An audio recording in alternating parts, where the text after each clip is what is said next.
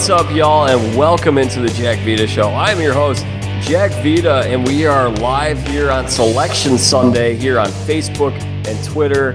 Facebook.com slash Jack Vita Show, my Twitter at Jack Vita Show. And we are doing what is now a yearly tradition where we dive straight into the bracket right after the selection show ends. This is our own version of the selection show. And tonight we are going to give you a nice preview. This is your first look uh, as you're getting ready to fill out your bracket for your office pool. But make sure you play in our bracket pool. I'm going to be giving out 50 bucks and an appearance on the Jack Vita show if you win my pool. So go to my website, jackvita.com. The link and all the instructions are there. In order to compete, you must be subscribed to this podcast. You must leave a five star review on Apple Podcasts. So, uh, screenshot that you've left a review and that you're subscribed, send that to me. Join the pool, no entry free, and you're in. Uh, so, good luck to everybody. I'm very excited for this. Earlier in the week, it's been a it's been quite a news week. Russell Wilson got traded earlier in the week. Major League Baseball struck a deal. We will have a season after all, which means I'm going to have to get busy pretty soon with our MLB previews. Uh, MLB preview series. So be on the lookout for that. Again, make sure you're all subscribed. And uh, tomorrow, I'm going to have a new episode dropping. It's called March Madness for Dummies. Many of you should remember last year what we did was we had my cousin Zoe, who is not a big sports fan, fill out her bracket right here on the show live. And uh, she ended up winning our family bracket pool by picking Baylor. By coincidence, she just said that the Baylor Bears, she said they're the cutest name of all the names. And that's how she ended up doing this thing. So actually, this year, it'll be my cousin Mia who will be making her uh, podcast debut. That'll be tomorrow night. We'll go live here on Facebook and Twitter. And then again, it'll be in the podcast feed. So make sure you guys are all subscribed. And I don't want to waste any more time because we have a terrific guest joining us right now. And unfortunately, Andrew Stem tied up at the newspaper, could not make it tonight. He's killing it over there at the Omaha World Herald. And I'm sure we'll be checking in with him sometime later on in this tournament. But we've got another guy who's basically a college basketball encyclopedia, has been putting a lot of notes together. And uh, he's joining us right now. Ryan Packett, welcome back to the show. Yeah, uh, thanks for having me, Jack. I'm really excited. Um, this is the this is basically like Christmas. It's the best time of the year, and I mean, it's it's it's March and it's madness, and I'm I'm ready for it. Uh, first time in three years that we're having a traditional March Madness tournament, so it's uh, it's it's all good right now. It's it's very exciting oh my gosh, it's so good to be back, and it, I'm just I'm so excited too, Ryan. And as many of you can see, Ryan's got an awesome shirt on. It says bracketologist. He's been working hard on this all year. Not affiliated with NCAA. he doesn't. Yeah, he does not work for the NCAA. And he's got a pretty rad wall there. That's his bedroom. Uh, tell us a little bit about what you've got behind you for those who are listening to the podcast feed. Yeah, so I have the coolest mom in the world to let me do this. Uh, but um, it's if I can kind of show it real, it's it's basically our living room wall. Um, living room. It's been, yeah, it's been up since 2013. Um, that's last year's bracket. Obviously, um, I'm going to take it down immediately after the show. I wanted to leave it up um, for the for um, uh, this show, but yeah, um, I, I love I love March Madness. I love college basketball. It's the best sporting event of the year, in my opinion. So. Yeah, this is the greatest time of the year. So, along the way, guys, we're going to be going through this bracket and we're going to dive right into it in a second. But um, if you guys are watching us here on Twitter or Facebook, go ahead and comment. If you guys have any comments along the way, we'll get to all the comments and questions just as long as they're appropriate and PG rated. We'll put them up here and we'll address them. Um, so last year we had some great questions. I remember someone last year was like, "Is Abilene going to pull this upset?" And I said, yes, Abilene Christian will pull off this upset. Uh, Ryan, I know you listened through my preview show from last year. How did it hold up? How did I do? Was it okay? Did I did I suck? well, um, what bar are we going by? Because like pretty much everyone sucks at this, and that's why this that's why this is great. And it's it's it, that's why I just see it as the like my favorite thing in the whole world because you can know nothing about college basketball and just think that the Baylor Bears are cute and win your office pool. So it, it's a blast. Even if you don't like college basketball, you can fill out a bracket and have a great time and have teams to root for like constantly for the whole thing. Um, but yeah, it was nice of you to mention that you got the Abilene Christian part uh, right. You did get that. Um, unfortunately, the rest of it didn't uh, go as well for you. Um, obviously, you, you had Ohio State going pretty far. Uh, you had, uh, I think you had LSU in the Final Four too, which was bold. Yeah. Not a terrible pick. They almost took down Michigan. Um, uh, Illinois obviously didn't do well, so I didn't do well either. But yeah, yeah. I mean, well, you, you, mentioned Ohio State. They made me cat food last year. Yeah, I'm not betting anything on cat food this year unless. I'm feeling it. We'll see.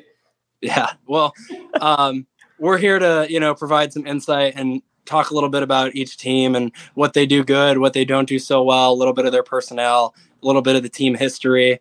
But as far as uh, making picks, we uh, kind of steer you which way to go. But you might be better off just going with the, uh, t- you know, take the information we give you and uh, use it use it how you wish. If you want to flip a coin, you know, it's worked before. I've got some upsets I like, so I'll call those as I see them. And I will say, Ryan, just the thing I have to bring up every single year when it comes to March Madness. The first time we ever did this, Evan Myers and I sat on here, no video, just audio. It was the second podcast in the history of the Jack Vita show. And I predicted that UMBC would beat Virginia. So I'm always going to bring that up when I get a chance. Yeah, well, I definitely did not have UMBC beating Virginia, um, like 99.9% of the world. But that's one heck of a call, one heck of a take right there. Um, but that's, you know, there's every year someone usually not a 16 seed, but every year there's there's something crazy. There's something. Yeah. Now I do think this tournament, just looking at it as a whole, I think it's a relatively top heavy tournament. I think there are a limited number of teams that can actually win the whole thing. There will be some upsets along the way, but I would not be surprised if we're seeing a situation where we're only seeing ones and two seeds in the final four. Uh, it's definitely possible.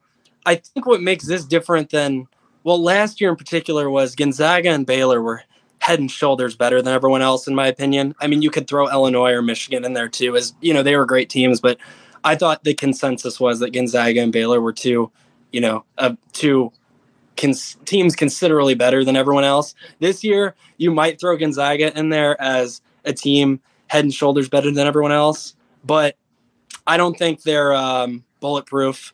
And I think that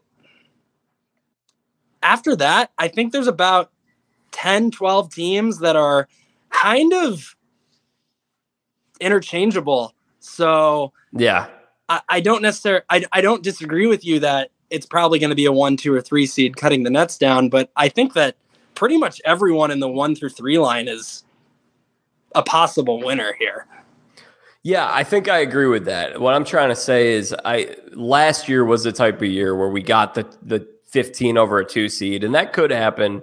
I just think those major, major upsets are less likely this year than they were last year. And two years ago would have been the most bonkers tournament that we never saw. Yeah, absolutely. Um, especially, you know, it it it, uh, it really bites that we didn't get to see a team like Dayton. Yeah. You know, but we get to see Gonzaga. So let's run through the. Uh, we'll start with the West, the top left of your bracket. Gonzaga versus Georgia State. Uh, Georgia State winners of the Sun Belt. And I think they went on a nice little run here at the end of the season to get in the tournament. But I, am going to lock Gonzaga here. I don't think I have to say much more. Yeah, it's uh, this one shouldn't be that difficult. Gonzaga is the fourth fastest tempo in the country. Um, you could see a 40, 50 point game win here. Yeah, totally. And then uh, in the next round, or in the next, uh, you drop down one more. You got the 8 9 matchup in the West, and this is out in Portland, Boise State and Memphis. And, you know, this is a really interesting 8 9 matchup, but I have to say, I really think that Memphis was, I think Memphis was a pretty good team at home, Ryan. Is that correct? That is correct. And that's, yeah. that's a common running theme and uh, that's one of the trends I'm most I most like to look at is can you win away from your uh, home floor because in the tournament, you know, we're playing at neutral floor, so you're you're not going to have uh, I mean, you're gonna you're gonna have some fans there, but they're not gonna um, be uh, filling up the whole stands, and uh, just it's not just gonna be your fan base. So it's it's a different animal, and if you can't win the road, uh the history would suggest that you're probably not going to do too well in March. Well, they're going to be making a long road trip all the way out to Portland. Whoops. Sorry, my apologies. Good. I accidentally was uh, echoing myself there for a second. That's uh, live live television for you. But um, yeah, they're going to make a long trip all the way out to Portland, and it's going to bode well for Boise State that there's this isn't too long of a trip for them. So I, I like I like uh, the Broncos here. I think this is a very tough game. Um, obviously, eight and nines are essentially coin flips. Um, they always have been. But what what I really like here is if you look ahead to the next round, I don't know if Boise State will win this game, but if they do, Boise State is very similar uh, style of play to St. Mary's, and St. Mary's is one of the only teams that was able to beat Gonzaga this year. So Boise State is like the antithesis of Gonzaga. They play slow. Uh, they don't shoot many threes, but they're they're gritty and they're they're tough, and that's the team that Gonzaga struggled with. So, would I pick Boise State to beat Gonzaga? No, but it's not it's not a favorable match. It's not um it's not the eight or nine I'd want to see if I'm Gonzaga. Uh, so it, it, it could be interesting um, if Boise State were to win this game, and then Memphis is they've uh, they've uh, they've kind of been the tale of two halves. They've been ranked super high this year. They've been out of the field, and then they've came all the way back in. So uh, it, it it it it's definitely uh, two teams that could give Gonzaga a little bit of trouble. So you know, if you want to knock a one seed out early, you might want to look here. I wouldn't go that far, but it's possible. Yeah, I also the other thing is just with what you mentioned with Memphis they've had so much talent over these past few years with Penny Hardaway coaching that team. And we saw the frustration start to boil over uh, about a month and a half ago, uh, back when he flipped out at a reporter. He was not very happy. Uh, yeah. But I mean, I, I, just don't have confidence in Memphis, in a team like Memphis. And that's something that when I'm filling out a bracket, if I have the opposite of confidence, if I have mistrust in a team, I typically will go in the opposite direction. And this was a historic type of season for Boise State. Uh, they have not made the tournament in about seven years. I mean, even in 2018, mm-hmm. Ryan, I'm sure you remember that game when they beat Oregon with the half court uh, yeah. buzzer beater. Yeah. And uh, that was sunk by my boy Lexus Williams, former Valpo basketball player. There you go. Uh, but I think I think Boise is going to come out, and I think they're going to take this one. Yeah, I, am inclined to lean Boise. Uh, with teams like Memphis, that so I don't have to repeat this later. When you have yeah. inconsistent teams, um, they're definitely teams you can look at to pull off upsets, True. but they're not the team that's going to string together three or four wins in a row and go to the Final Four. It's like I like a team like Memphis more if they're a 12 seed than if they're a nine seed. Honestly, like if they're if they're punching someone in their weight class like they are in this game, I have less confidence in them but if they're playing Arkansas, team like that, that's above their weight class, then I, I kind of like those kind of teams in those spots when there's less expectations. Absolutely. And there's also something to be said for that 12, 12 seeds, 11 seeds, even 10 seeds. You might you might uh, prefer to be there than the eight or nine. You know, you gotta yeah. get that one seed right out the gate, and that that's tough. I think yeah, I think it's better if you're not in that seven to 10 range, because then you have to go right at that team. Now, obviously, it worked out okay for Loyola last year. I'm sorry. It did. No, Ryan's a big Illinois fan. And they're in our region again, but they're on the. We wouldn't face them to the Elite Eight. Um, so, yeah. All right, let's let's keep moving. Um, I, this is another one I have some good thoughts on. These are some mid majors that I good, got a good chance to watch this year. UConn, the five seed, is playing 12 seed New Mexico State. Now, I watched New Mexico State a couple of times uh, against Grand Canyon. Grand Canyon was a top 10 team in defensive efficiency and New Mexico State put up a lot of points in in all three games that they played against them. They swept them 3-0.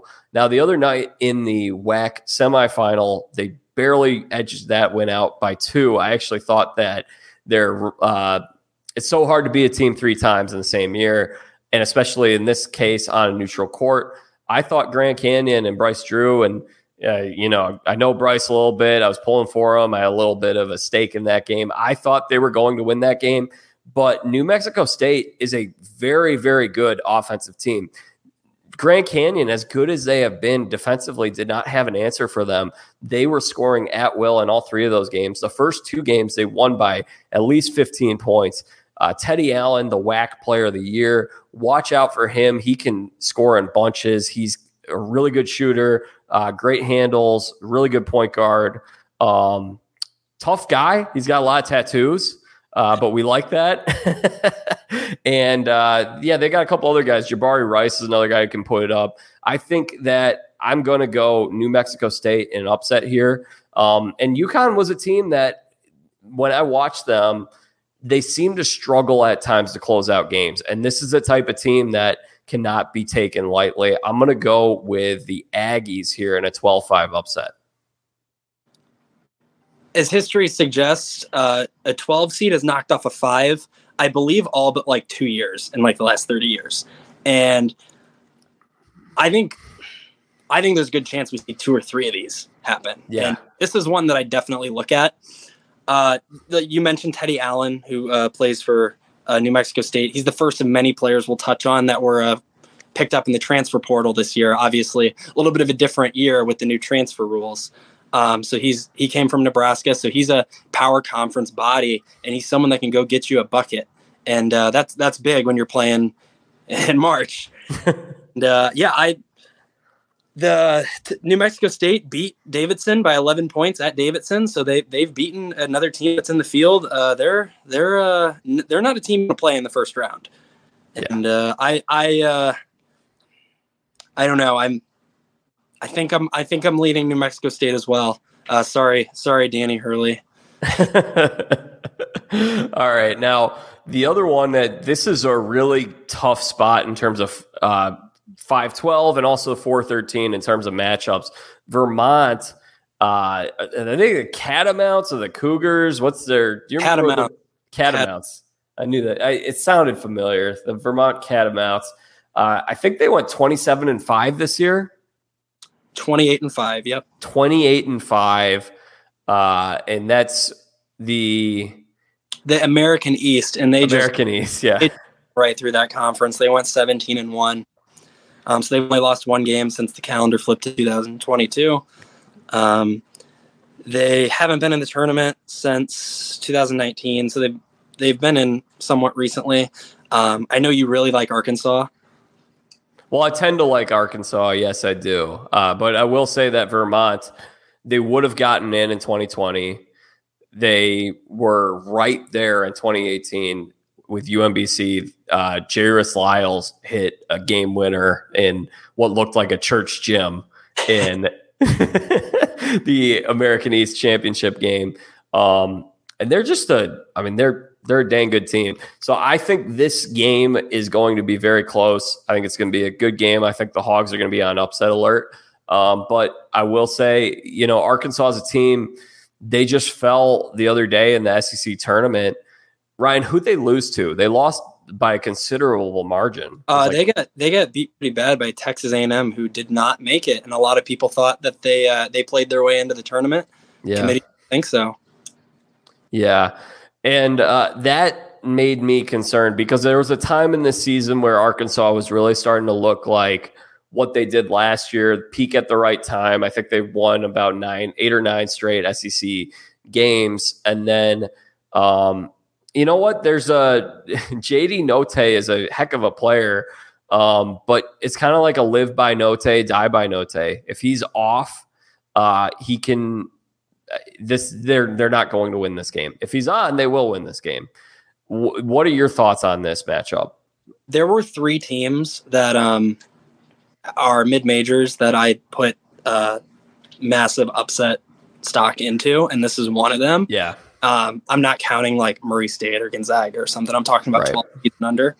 Uh, I didn't know who they were going to face at the time that I decided that they were a top three upstate upset team that you know I wouldn't want someone like my Illini to play. And uh, they're th- this this is not a not a great matchup for Arkansas. Vermont shoots the three very well, and they shoot a lot of threes. Arkansas doesn't shoot many threes, and they don't shoot that well from the three point line. Now, are considerably bigger than Vermont is, as is a common theme for most power conference versus mid major conferences. But Vermont gets hot. They have a really good shot here, and uh, I I'm inclined to go with the Vermont Catamounts here. And I, I could be wrong on this. Vermont didn't lose a conference game this year, did they? They lost one game. They lost one conference game, and pretty much every game they played, most of them, they blew teams out, including mm-hmm. the conference title game against UMBC Yep. a couple of days ago.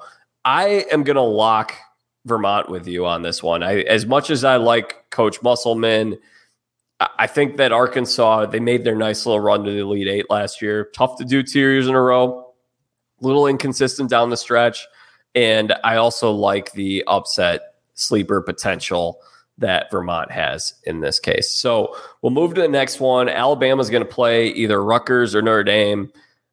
Your thoughts on the first four matchup here, just in terms of were these the teams that should be here? Like, cause I, I didn't, I would not have had Notre Dame in the tournament. I didn't. Notre Dame is the biggest shocker for me. Um, honestly, I would probably put Wake Forest in the field before I'd put Notre Dame in the field, and I don't even know if I'd have Wake Forest in the field. But I was very shocked to see Notre Dame make it. Um, Rutgers, I'm su- I'm not as surprised they made it. They are they have some they have the wins to be in the tournament, but they have two quad four losses from non-conference play that they really had to get themselves out of that hole. But uh, the, the problem with Rutgers is they they really really benefit from playing in the well what was used to be called the RAC. I think it's like Jersey Mike's arena now or something. But um, they really benefit from playing there. They have four ranked wins, and they all came in the RAC. They don't do that well on the road. They do have. They are an older team though, so I, I really think this this game between Rutgers and Notre Dame is going to go going to go down to the wire. Classic um, play-in game, and uh, I I don't know. I don't know. That's one. fine. You don't have to make picks if you don't want to make picks. Uh, Rutgers, I will say, I like Ron Harper Jr. in crunch time. He's a clutch player. He's come through for them several times this season, as he has over the last couple of years. Um, now, Alabama, did they lose to Rutgers last year? Is this a rematch, or who did they? Who No, did Rutgers beat? Uh, they beat Maryland. Maryland. Okay, Yes. I mix up is they just had to have like eight out of fourteen teams in the Big Ten all wear red. Yeah. Rutgers uh, got the monkey off their back of winning their first uh, tournament game in like 30 years last year, and then they almost beat Houston, who made it to the Final Four. Yeah, Uh, Alabama is, I'm not even going to say the most inconsistent team this year. I think the most volatile team in the history of college basketball. they beat Baylor and they've beat Gonzaga, and they they have some head scratching, just bad losses. They've lost at Missouri, they've lost at Georgia, two bottom of the barrel SEC teams. They lost to Iona on a neutral floor. Now Iona is not your typical mid major. They are uh, there's someone that you know I thought we'd see here in March. They dropped it in their conference tournament, but uh, this Alabama team, I mean, they're they have Final Four potential, but they also have potential to lose lose to the play-in game by 20 points. So I I don't know. That good luck with that one. yeah. Okay. Well, we don't need to make a pick, like we said. We're not. We're not doing uh, all. I'm, I'm. We're calling the upsets that we really like and some of the matchups we feel the most confident in. Uh, so not a whole lot of confidence It's- there. It's really important to look at that. Uh, Alabama's three and seven on the road. They really feed. They're, they're when I watch their games, their arena just looks different to me. I don't know if it's the the the, the dominant red in there, but it looks like a classic, smaller. Like the crowd is right on top of you. So I, I don't know if that has something to do with their inconsistencies, but and they just got destroyed by Vanderbilt, who's you know they're not bad, but they're not a tournament team in round one of the SEC tournament. So fair enough, fair enough. We got to keep moving. We've got number three Texas Tech against 14 seeded Montana State. Uh, anything to note on Mount Montana State? I don't even know what their mascot is. It looks like some kind of wild the Bobcats. Okay. Yeah, they sh- they uh, shoot the three well. They rebound well, and they they shoot free throws well. Uh, they they didn't really play anyone in the non-conference to get a gauge. They played the only note the only tournament team they played is San Diego State, and they lost by 17 points. Um, they had a great year in the Big Sky. First time making the tournament since 1996. They've never won a tournament game. I don't think it's going to happen here good story for them to get here. I also like the Red Raiders. Even in the post Chris Beard era, they had a great year this this year. Uh, surprised a lot of people. I think they're going to keep that rolling. Michigan State and Davidson. Davidson, of course, falling in the A10 championship game earlier today, squandering a nice lead that they had. 10 seed seems a little low for Davidson. Yeah, I'd imagine if they won that game today, they'd be at the eight or nine line, which I don't know. The, the thing with them is they they really haven't played anyone. Like in the, the A10 is it's a good basketball conference, but it's a little down this year. And they the only teams they played in the non-conference that are really noteworthy are San Francisco. They lost by five, and they actually lost at New Mexico State. Uh, I I'm not that high on Davidson just because their defense is not good. They have a KenPom defensive rating of 164th. Uh, their offense is 10th. They can shoot the ball exceptionally well. They're ninth in three point percentage. Uh, they're they're very good offensively, but teams that I don't like to pick in March are teams that uh, don't aren't uh, at least decent both offense and defensive teams. And it's kind of like I alluded to earlier. They have the potential to maybe upset a team, but to string three or four games together when you just don't defend that well, all it takes is a okay night shooting and you're done. And what kind of squad are we looking at? Because I know a lot of people who are filling out the bracket, they're going to see Michigan State, seven seed. I think they went to in 2015 when they went to the Final Four. I think they were a seven seed that year. They were. They were. Yeah. Michigan has a long history of going far as sevens and five seeds. Uh, not a Michigan State team that I. I'm not high on this Michigan State team, and I don't. Yeah. Is those high on this Michigan State team? They've uh, tried really hard to blow some games lately, and I, is driving Tom Izzo nuts. He's even he's you know called his team out in his post game interviews, and I see why. I thought Davidson would be a higher seed, like you like you said. I didn't see these two teams matching up in the first round. I thought they'd both be the higher seed in their first round game, and I was looking at them to potentially be upset. So this is favorable for two seed Duke. Uh, this game, I would, I'd probably lean Michigan State, but it's, I mean, if Davidson, you know, shoots the three like they can, they could they could run away with this too. So I like Davidson's team. Uh, you've got Foster Loyer coming over from Michigan State. And we saw a couple of those guys, transfer portal guys who were role players at Michigan State going over and becoming leading scorers for teams. Thomas Kithier was one at Valpo this year. Foster Loyer, he was second team. It was on the all A10 second team. Um, Hyunjung Lee and Luka Brajkovic Luka, I think, was the A10 player of the year, and Lee, also a member of the first team. So a talented bunch, a trio that averaged 16, 16, and 14 a game. Um, I think that Davidson is going to win this game. And I think that would be a fun little storyline if you got a uh, North Carolina showdown in Duke versus Davidson in round two. Yeah, uh, this game's in. I believe it's being played in North Carolina too, isn't it? Yeah. Um, so that's that's always something to look at. You know where the games are. If you're having trouble picking a team, you know it might not be the, a horrible idea to go with the team that uh, is playing kind of in their backyard. Yeah, shorter trip. Yeah, the last team that won, the last Davidson team that won was actually the won a tournament game was the Steph Curry team. They were a 10 seed and they made it to the Elite Eight. And what did they do? Well, shot the three. What does this team do well? Shoot the three. I don't know. Maybe they can make the same magic happen. I don't see it, but it's uh, it's definitely possible. was that 2008 or 2009? Good job, 2008. 2008. Yep. Mm-hmm. Okay. All right. Well, Duke's going to play Cal State Fullerton, who ended up Big West. They Big West. Uh, yes, they are. They played late last night. You probably. Yeah. Most people probably didn't stay up to watch it. I love every conference, even the small conferences. They get their games uh, nationally televised. The championship game, that's great. I love it. That's great. Um, they're they're led by EJ Anna Anna CK Anosike. He's a seven seven. He's ugh, sorry, excuse me. He is seven. He averages sixteen points a game. He transferred from Tennessee, so he is a uh, power conference body, which you is always helpful when you're going up against someone like Duke, who's always going to have big bodies. But I just don't think they have it. I, I think Duke uh, should do fine here.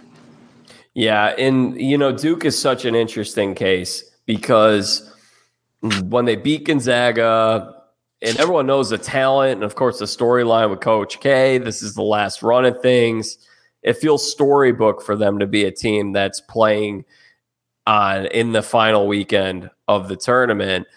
They're gonna have to get through Gonzaga and Texas Tech in order to do it, and they lost last night uh, to Virginia Tech in a really embarrassing showing, in my opinion. Even despite that, I like Duke to get to at least the Sweet 16. I think they're going to beat whoever they, if it's Michigan State or Davidson. You know that the national media and college basketball is going to love the idea of selling an Izzo versus Coach K matchup for one last time uh, in the first weekend. But yeah, just looking ahead, I mean, Tech is going to be a tough run. Some people might like Tech a little more than Duke. And then uh, Gonzaga, I'm leaning Gonzaga in terms of my favorite in this whole conference. I think they're the best team in college basketball once again. Um, I also will really, really want the Reverend Roger Powell Jr. to finally get that ring. Uh, he's one of their assistants over there, and he's a good he's a good friend of the show. He's going to come on here at some point. So um, I'm leaning Gonzaga. I think they're the best team in college basketball. I think Duke has the highest potential of beating them of any other team. What's your read on the rest of this region? Texas Tech is the worst matchup for Gonzaga. Um, kind of getting getting back to the the gritty, slower tempo tempo thing. Texas Tech is a phenomenal rebounding team. They're also playing with a chip on their shoulder. Chris Beard didn't leave uh, on a good note, so they. Yeah. I know they want to get farther than Texas. Uh, I think they will. Um, but I would I would write Gonzaga in pen in my final four right now. Yeah. Quite confidently. Um, one thing, the only thing that makes me struggle, and I don't know if you struggle with this too, Jack, when you're filling out your bracket, but I'm really big on the story of college basketball. And for example, in 2018, when Virginia lost to UMBC, I just had this gut feeling, and how, how great would it be to see them win um, next year after being the first team to lose to a 16 seed, and that that happened. And it's stuff like this, like the Coach K being his last hurrah. It's like you almost feel like he just he's gonna get it done somehow. Um, early in the year, I thought that they were definitely a favorite. Not so much anymore. They didn't really. They finished first in a weaker, a very weak ACC, uh, but not dominantly, which is uh, odd and not very promising. So I, I don't know. What do you what do you think about the story? Does that affect your bracket fill out, Ing? Yeah, it does sometimes. Uh, I think I there's so many different things that I weigh. Um, I just feel like the story's already ruined. Like Coach K lost his final home game at Cameron Indoor.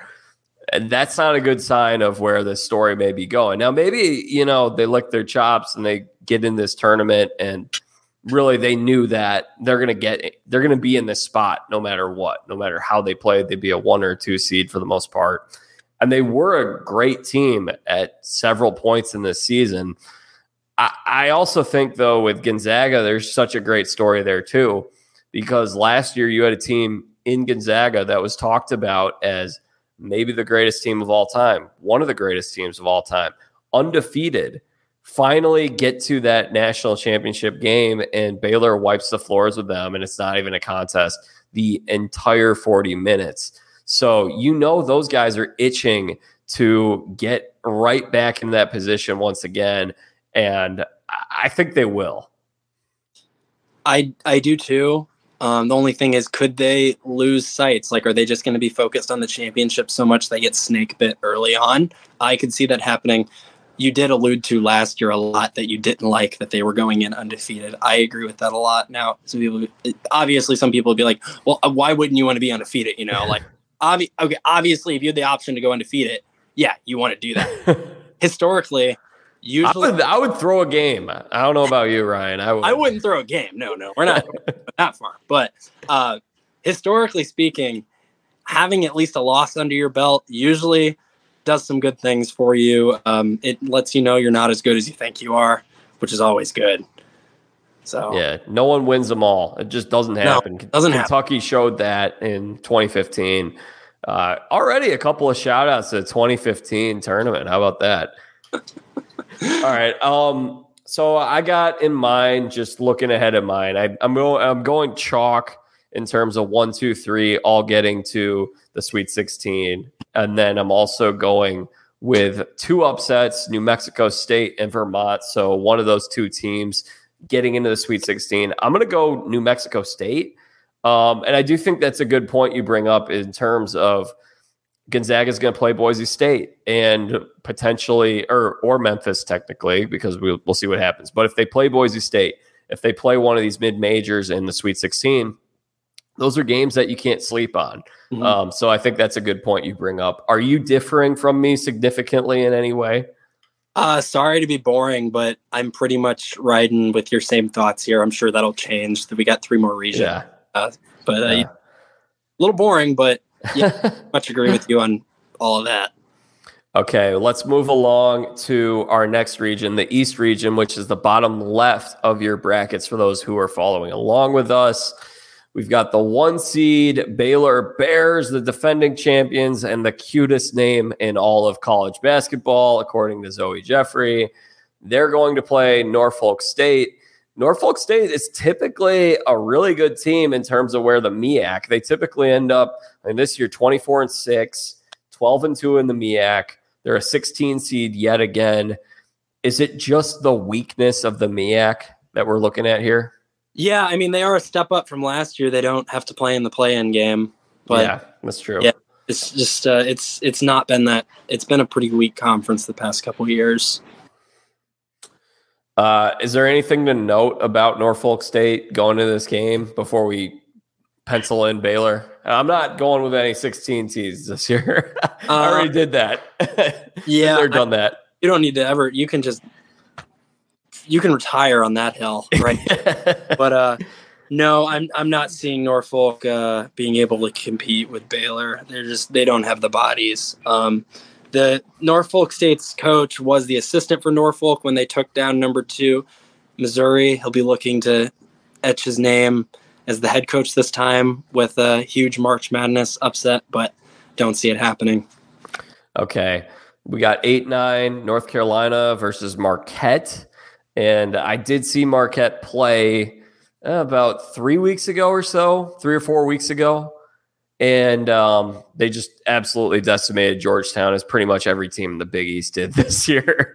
Uh, but oh, were you about to say something? You look like you were about to say something. No, I was just cringing at the 0 and 19 Georgetown conference record. Uh, Patrick, Sad. His name wasn't Patrick Ewing. He probably would have got fired. But well, I mean, he got extended after last season, right? When they got to that championship game, maybe a little bit of buyer's remorse there. It's so weird too because Ewing is. Uh, let's not talk about this right now. We're gonna be, we're gonna go like two hours long if we start talking about yep. Patrick Ewing. Fair enough. Um, but Marquette, nice year for them. Alex Stahl, I hope he's listening to this. Great friend of mine. He has this season ticket hookup and he takes me to a couple Marquette games each year. And he was telling me, he's like, you know what, going in this year, no expectations. We thought we were going to be one of the weakest teams in the Big East this year and ended up being pretty strong. They were ranked at different points in this season. Shaka Smart now making the tournament with his third different team. They take on North Carolina, which North Carolina beat Duke, but there are a lot of questions about the toughness of the ACC. Uh, what should we be looking for in this matchup? And are you leaning either way yet on this one? As always with the 8 9, it's tough. Um, this North Carolina team, not your typical North Carolina team. They uh, they gained a lot in the transfer portal and they lost a lot in the transfer portal. They lost um, Walker Kessler to Auburn. Really didn't even play much last year, and we'll you know we'll talk about him later. But uh, they also gained uh, some players as well. Uh, Marquette hit the ground running. They beat Illinois uh, very early in the season. Illinois did not have Kofi Cockburn for that game. Uh, they came back from down like 12 with about four minutes left. It was a colossal collapse for Illinois, but Marquette at least showed some toughness there very early on in November. Um, Shaka Smart, first year at Marquette, he's had some horrendous luck in the NCAA tournament. He's, uh, I mean, last year he got beat by Abilene. He's lost on a half court shot to UNI in the first round. Hasn't got out of the first round since it might be when VC, he took VCU to the Final Four. Well, they, uh, they didn't have bad luck then back then. Was... No, but that is the it's long it's longer ago than it feels like. Yeah, right. 11, 12 years ago. Oh my gosh, um, we're old. yeah, especially now that the players are younger than us. It, yeah, kind of. But um, yeah, I,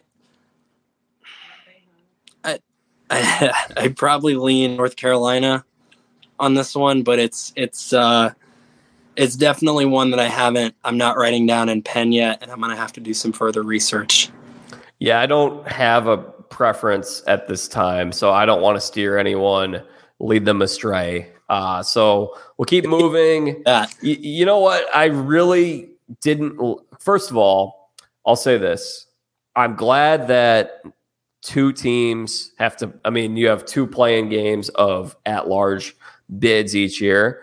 Um, but I think that if you win your conference and you have an automatic bid, you should be a lock for the round of 64.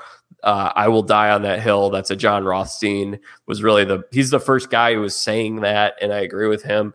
Um, so on that note, we have two at-large teams in the playing game, and the winner is going to play St. Mary's. We got Wyoming and Indiana. Wyoming was really good mid major if you want to call the Mountain West a mid major conference, which we have a conversation about that another time. Might not be a mid major, uh, but they're very good. Indiana, I was a little surprised that Michigan rose above Indiana um, and that Indiana or Michigan got the guaranteed round of 64 after Indiana beat them just a few days ago and then beat Illinois. And basically, I feel like Indiana got penalized for making it further and then losing yesterday. And that game was just so dang close. They were just really inches away from being in this, uh, being in the Big Ten championship game. And I really liked what I saw out of Indiana this week. Um, did you would you have gone in a different direction? Do you think Indiana should be in this playing game? Uh it's tough. It's really tough. I think that the committee values conference tournament wins less than we realize, but yeah. they value them somewhat because Indiana played themselves into this field unlike anyone else in the in the country outside of Virginia Tech and Richmond. Well, uh, and A and M if A and M had gotten in. Right, right. Uh, but Indiana probably wasn't going to be in, and they were on. They were out. They were down and out. They were down 17 to Michigan with like 10 minutes left, and they won. They uh, went on like a 30 to nine run or something, and uh, they they got themselves in here, and then they beat Illinois in a nail biter, and then they lost to Iowa on a Banks three. Jordan Bohannon, you know, pulling off the magic again. Uh, he's been playing college basketball for about 67 years now. uh, phenomenal shooter, one of the best in college basketball. But even when a phenomenal shooter banks in a three for the win, got to just kind of shrug your shoulders and be like, "We defended well. What are you going to do?" Um, I, I'm okay with them being in a play-in game. You know, they they went nine and 11 in the Big Ten, so I know you're big on that. You know, if they if you can't go 500 in your conference, maybe you shouldn't even be in the tournament, and that's fair. Uh, Wyoming is I didn't I thought they deserved to get in, but I was shocked that they got in. The committee Just because they typically don't favor those types of teams. Well, exactly, and also Jack because the the uh, Mountain West already had three teams in, and they were the fourth team to come in, and that's Mountain West usually doesn't get four teams in. No, so it's a four I, bid league this year, baby. Yeah, they were the last team in. I don't know if you saw that. They uh, yeah. They last year, Dayton was actually the first team out, which is was shocking to a lot of people. I also was surprised that Dayton did not get in as well. Mm-hmm. Um, so yeah, Wyoming is led by Hunter Maldonado. He's the fifth in the country in assists. Um, Indiana, Trayce Jackson Davis. Uh, he'll be a first. He he is a on the NBA draft board for sure. They've also got some other great players. Mike Woodson. I think you're going to see Indiana uh, in the tournament consistently now. I think he's going to turn them around. Already. I think so too. I want to say this, uh, Ryan. A lot of people don't know this. I almost went to Indiana University, Bloomington. I mean, I was so close to transferring there. Uh, I entered the transfer portal once upon a time, and I had some schools competing for me. And ultimately, Valparaiso gave me a better offer. Um, but I visited Bloomington's campus. I absolutely loved it. I had some great friends that went there. I've been to a game, and I basically decided at that point that if Indiana basketball is playing, anybody besides Valpo. I just find myself always rooting for Indiana basketball. Now, I would not say I'm a fan. Like I'm a Valpo basketball fan.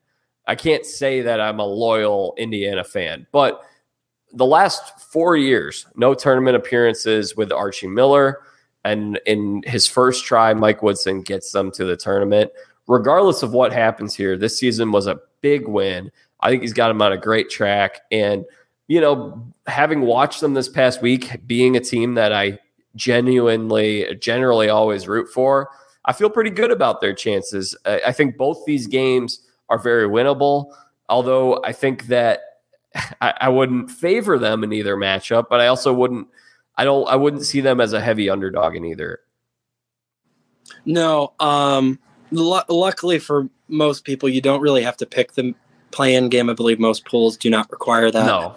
Um, always, you know, every year but one out of the last 10 or 11 years they've had the play in now. Uh, they've won the first game. Last year, UCLA made the Final Four as a play in team. It's happened a couple times now.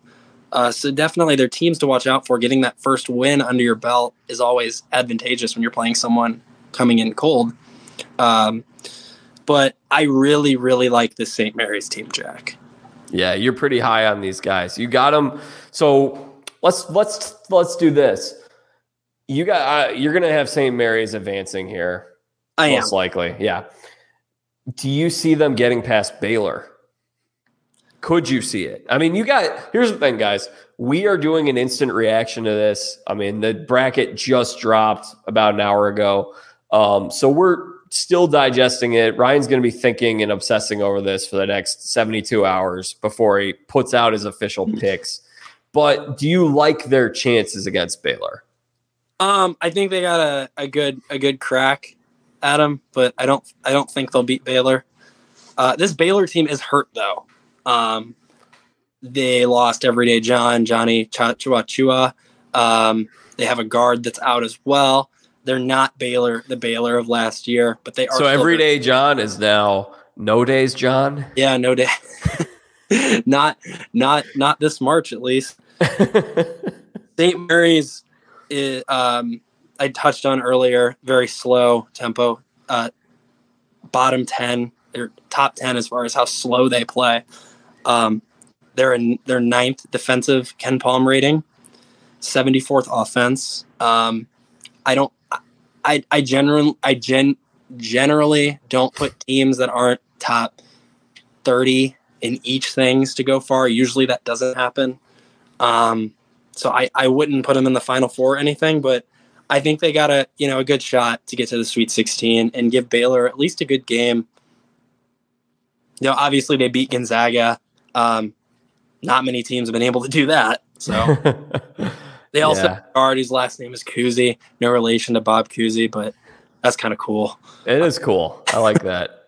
Yeah. All right. Well, we'll keep going here. Uh, so Ryan really likes St. Mary's. Keep an eye on them.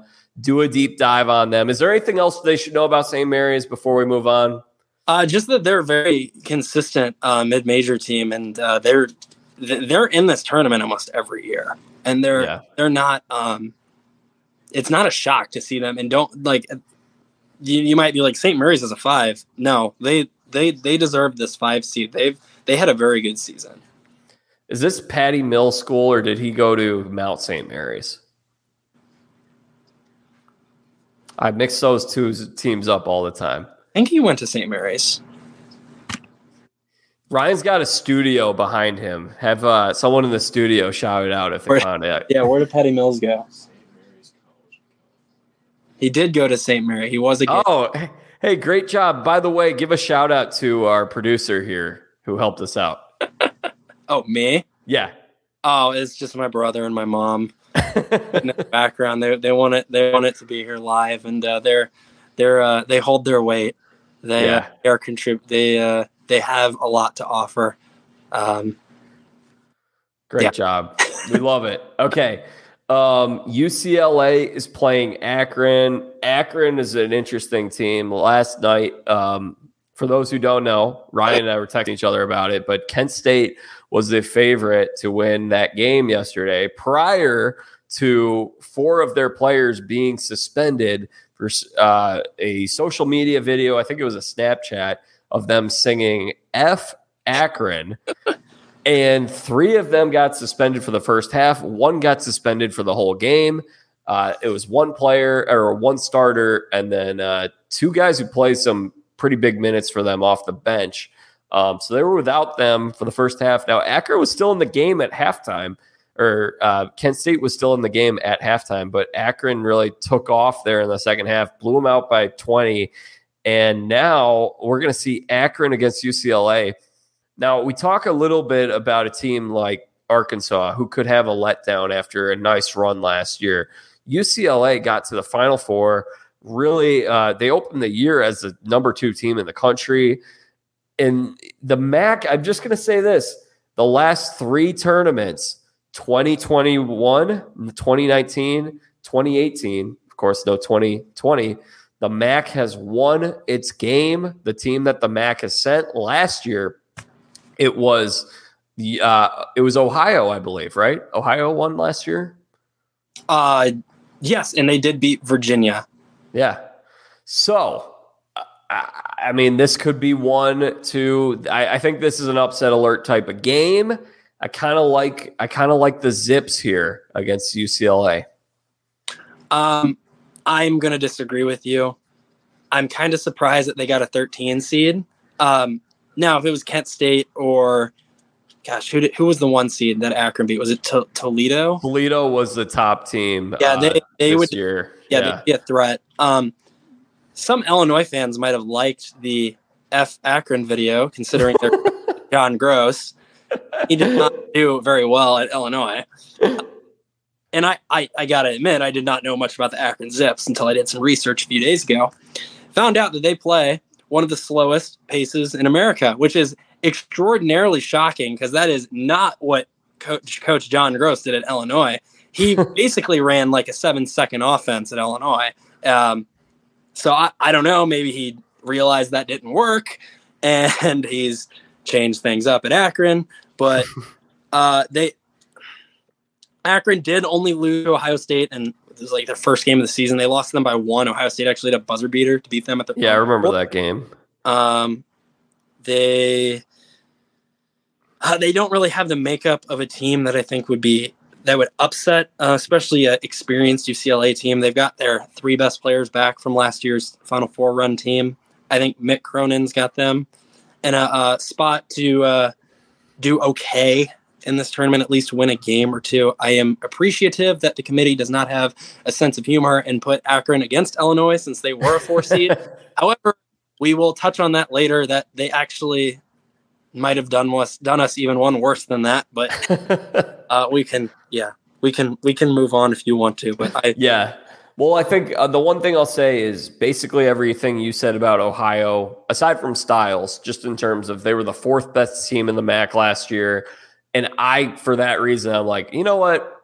Toledo or Akron last year, those were your top two teams in the conference last year. I'm like, those are the teams I like for an upset. The MAC came through. I'm going to side with the MAC again. Um, although I think this is going to be close and I don't feel very strongly, and I may change my mind over the next few days for what it's worth. But we keep moving. Texas and Virginia Tech. I like Texas in the 6 11 matchup. Do you feel differently? Uh, it's tough because Virginia Tech just showed that they can they can win games quickly. Uh, Texas is better than anyone they played in the ACC tournament outside of uh, Duke. The, this Texas team is uh, they've underperformed this year. They were ranked like fifth coming into the year. Chris Beard first year with them.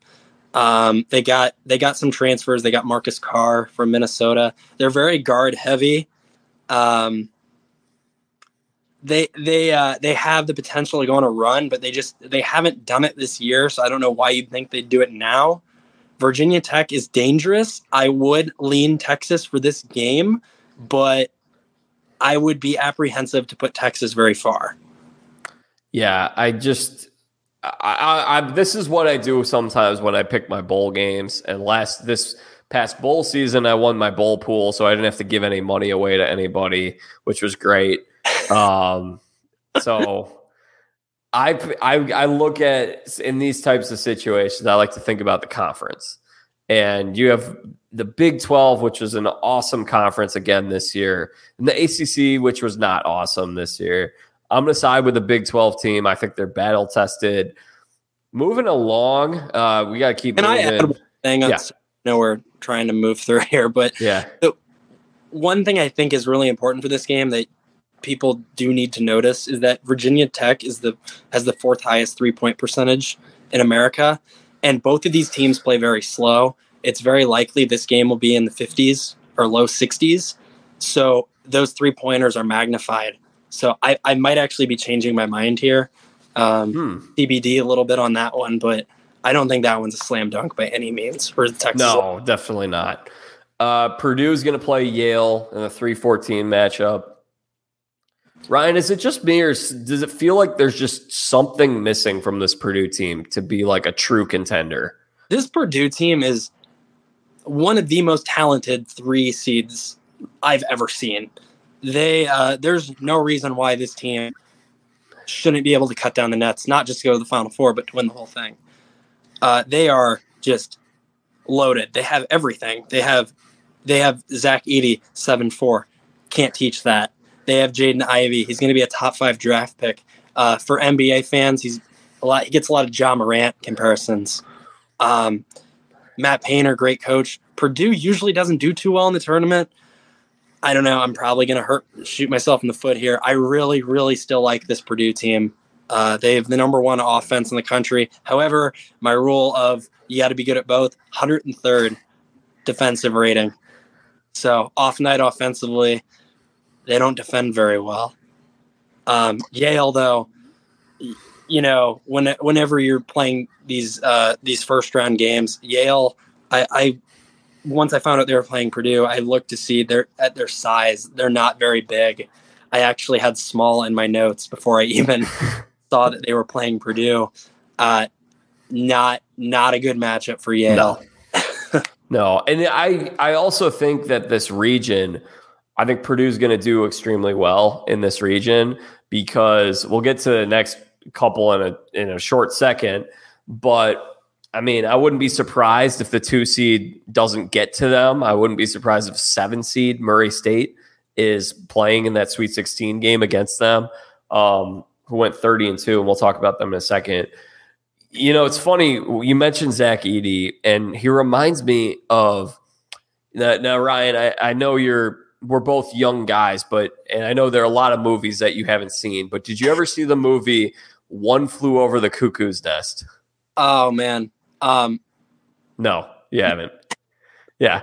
Um, there's a scene. My I'm to credit my dad for this, but he he pointed out yesterday. Uh, Jack, there's or Jack, um, whatever the yeah, name. Jack Nicholson. Yeah. See, I didn't. I can't even think of his last name. That's how much Yeah. movies.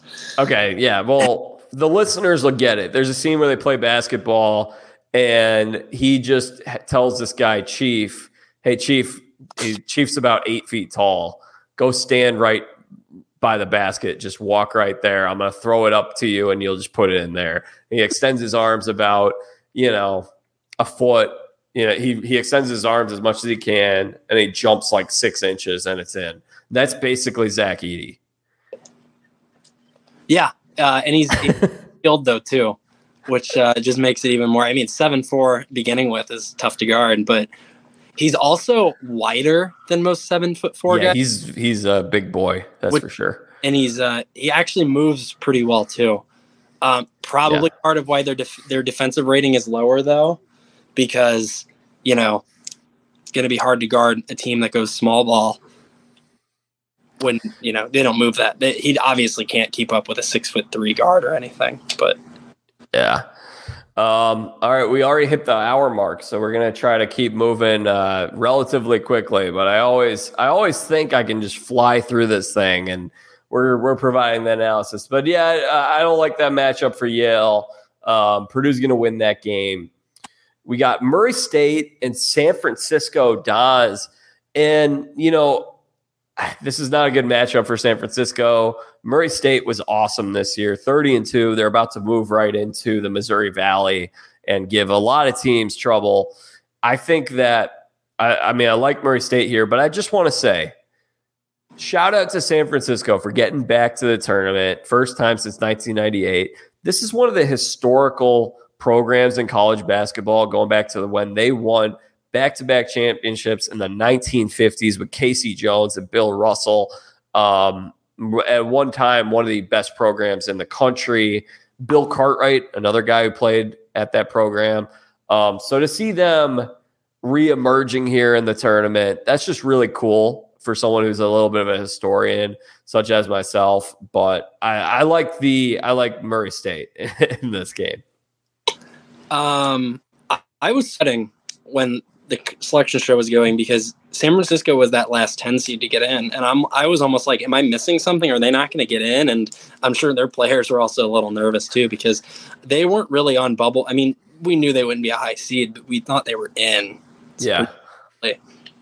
Uh, I think San Francisco is going to get Murray State here. Do you think they're going to win this game? just because Murray State, they didn't. I, know thirty and two is impressive, but they didn't even in the non-conference. Like they just didn't play any anyone even like tournament any tournament teams or anything. And San Francisco, at least did a few, and you know they play in a better conference. And I I think that just the getting back I, the story thing too. I know it's stupid, but I don't know. I want to root for San Francisco here, even though I like Murray State too. Um, I I think they're both going to struggle with Kentucky in the next round, regardless. So maybe not something you need to spend a lot of time focused. Although I'd love to see either of these teams take down Kentucky. Okay. Uh, and then we got Kentucky and the St. Peter's Peacocks. I'm a peacock. You got to let me fly. They haven't. Yeah, the I, I'm I uh, I like when the obscure mascots get in. It always makes it a little fun. I'm sure that I'm sure they're going to have some people pick them just because of the Peacocks. uh, we'll see if Mia does tomorrow. I mean, she maybe she will. We'll see. But uh, yeah, uh, Kentucky. We haven't really touched on them, but we'll pencil them in here. Maybe pen them in. Again, taking a look at this region, I think this is one. I think the last one was a little more easy. I think this one there are a lot of different directions you could go in, and just taking a look at it at large. Um, what are your thoughts on this region? I like the winner of Purdue Kentucky to come out of this one, just because Baylor's hurt a little bit. Uh, and also, then you really got to if it is Baylor, if excuse me, if it is Kentucky or uh, Purdue, that's not again like not great for Gonzaga because you know they play a lot through Drew Timme, and Drew Timme is phenomenal, phenomenal post player.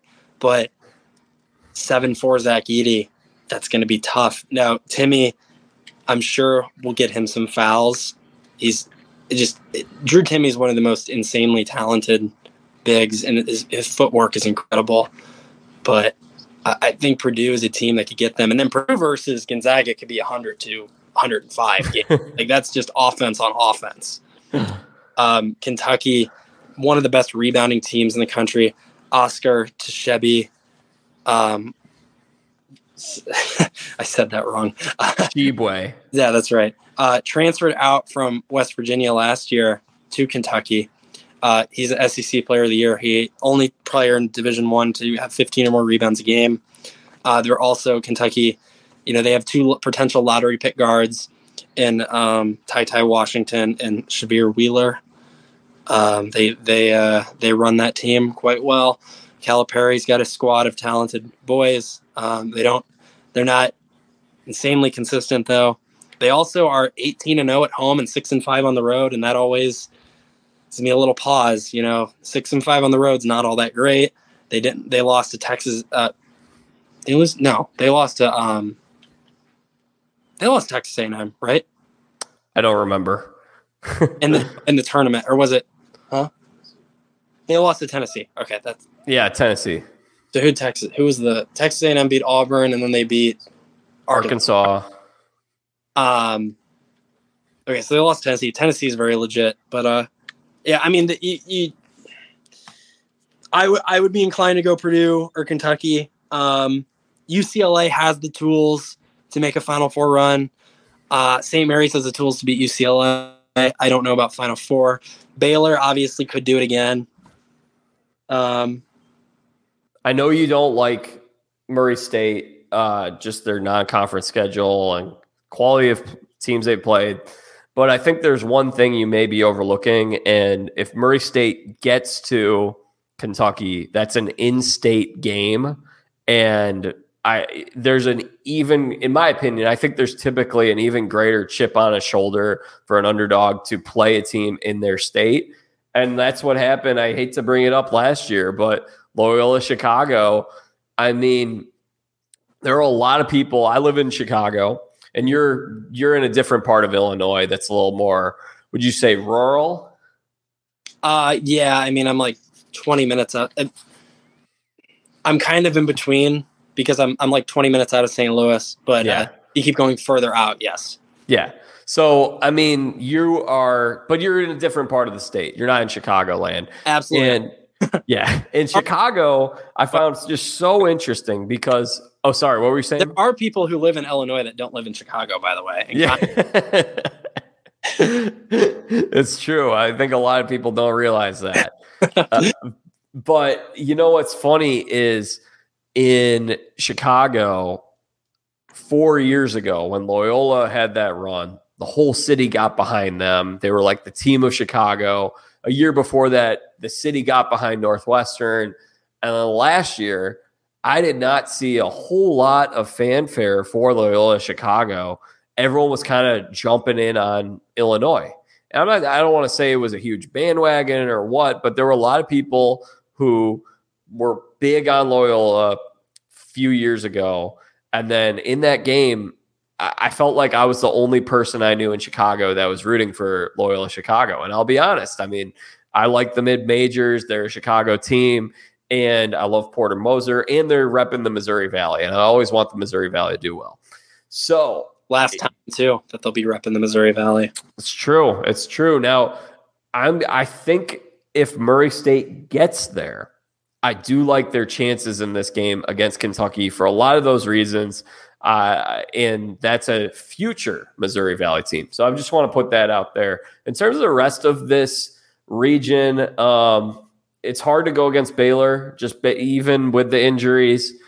just knowing what they've done over the last handful of years, I think two years ago they very well they may have won a national championship that year, and then a lot of people thought, hey, you know, can they actually do it in 2021? And they did.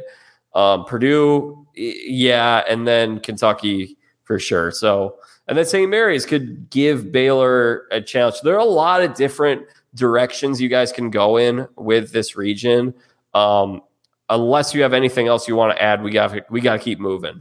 Yeah, just the Murray State thing. You're you're you're dead on there, and I'd have to look at their roster and see how many guys that get big minutes are from the state of Kentucky. Probably didn't get a recruit recruitment call from Kentucky, and they probably wanted to go there. So massive chip on their shoulder when they play those games. You're absolutely yeah. right. And that's why I think this is a bad draw for Kentucky. I mean, Northern Kentucky actually gave Kentucky a really good game the North- out of the Horizon League. You remember that in 2017? Of course I do. yeah. Lavone Holland the third, I believe, is that guy. The guard's name, Drew McDonald. Um, and that was a situation where like Northern Kentucky, there was like some small businesses saying they give away. Like, I think there was a steakhouse that said they give away free steaks if they beat Kentucky, and they almost did. I mean, they they didn't almost beat them, but it was a great game. Mm. So, just want to put that out there. B, that's one thing to be on the lookout for. Now, Ryan isn't sure if they're going to beat San Francisco, so we will see. But we move along, and we're going to have to do these next couple regions a little faster than we did the last couple, but that's okay. Um, we're in the South region now with Arizona as the one seed. And then we've got Wright State and Bryant as the play-in game, which again, I, I, hate when they do this. I think if you win your conference, you should automatically be in the round of 64. Let's have a greater chance for these bubble teams to play their way in. I mean, we could even, if we did that, then yeah. So anyway, um, Wright State, they win the Horizon League. No surprise that they're a 16 seed. The Horizon League has weakened since Valpo left it. Um, also, just kind of an interesting time in the Horizon League because UIC announced that they were moving to Missouri Valley, and the commissioner uh, she said that UIC wouldn't be allowed to compete for any Horizon League championships, which I don't like that. I don't agree with that. Um, no comment anymore on that, but. Uh, this isn't. This was like a fourth place Horizon League team that won the conference tournament. Um, they're a 16 seed. Bryant has the leading scorer in the country, Peter Kiss. Uh, very cocky guy, by the way. And he may for a year. What was that? He played at Rutgers for a year. Yeah, and he may have incited that fight that broke out in the conference title game uh, when Bryant played Wagner uh, just a few nights ago. And maybe this play-in game is penalty for the actions that took place at that game by those fans. Could be. I was curious if you bring up the fight in my notes. I have in bold capital letters fight. Uh, right above Peter Kiss for sure. He leads the Division One scoring, and then they also have Charles Pride, who uh, adds another 18. So they they are a one-two punch that I think will get past Wright straight. Right, yeah, I think so. Shout out to the Wright State coach Scott Nagy. He actually was an assistant here at SIU Edwardsville back when we were D2 in the 90s. Um, also, one cool thing about him is he, uh, the past like 10 years, he coaches at least one game a year without shoes on for the Samaritan's Feet six uh, for the Samaritan's Feet Foundation that provides shoes for uh, African countries and stuff. And uh, so that's that's a, a, good cause cool thing that he does. But uh, I don't I don't think they'll. I think Bryant will beat Wright State, and then following that, Arizona. They're really good, man. yeah, Arizona will move them along. TCU and Seton Hall in the 8 9 matchup. Now, some of you can see I am wearing a TCU polo here. Um, they had a losing conference record in the Big 12. Uh, but I don't know. I mean, I, you know what, Ryan, you and I have talked about this off the record. And um, I mean, I guess if you kind of look at the field of where these teams are, I think TCU belongs in this tournament. Um, now, I don't know if I'd put them at a nine seed. I may be a little lower on them than the committee mm. was. Uh, like, I I may have favored Indiana with a similar type of situation where Indiana's a team that losing record in their conference. Um, I, I don't know. It does we don't it doesn't matter. We'll keep moving on this. But Seton Hall TCU, what should we be looking for in this matchup? Um, Seton Hall is the, the ironic thing about this one is that TCU is the number 82 offense and Seton Hall is the number 76. And then TCU is the number 24 defense and Seton Hall's 26. So it's insanely, this is a it's coin flippy as it gets. Um, but Seton Hall's had some players out for the Big East tournament. I don't know if they'll be um, back for the conference for this the March Madness uh, NCAA tournament. We have to. That's always something to look out for. I would, uh, as you alluded to earlier, probably lean with the team from the stronger conference, TCU. Yeah. Um, it's not going to matter because I think Arizona is going to blow through either of these teams. I would agree. So I don't. I think whichever direction you guys go with in your bracket, this could be the type of clip right here that makes me eat cat food. Um, but oh my gosh, I feel like I just made myself do it again. I made myself do it again. Okay. Um, but I think this is the type of situation that it's not going to have a gigantic impact in terms of the tournament if you pick Seton Hall or you pick TCU because Arizona is going to the Sweet 16. I would agree with you. Okay. Houston and UAB. Uh, UAB now winners of the Conference USA. Um, it's their first conference championship in a while. And they will be taking Houston's one of the spots that Houston and a couple other teams that are leaving the American Athletic Conference will be leaving behind as they move to the Big 12. UAB slides into the American, which, by the way, I just have to say this, Ryan. I thought it was very funny. Some of the did you see the hype commercial for the American Athletic Conference today? Mm-hmm. They were really hyping up their conference. They, you know, a few years ago they would say Power Six. They laid they eased off of that. They knew that wasn't going to work. And um, you know, it's funny because I've defended the American a lot over the last few years, but the American is not going to be something that's super impactful, super significant in I mean, look, it will be in terms of mid majors, but not as to where this conference has been in the past. It was right. really funny. They were they had this hype video and it was showing basically all the accomplishments. Uh, college football playoff appearance, final four appearance um, within the last couple years. And it was so funny. It's like all these teams are leaving the athletic American. It's not. It doesn't matter. right. I don't know. Maybe trying to.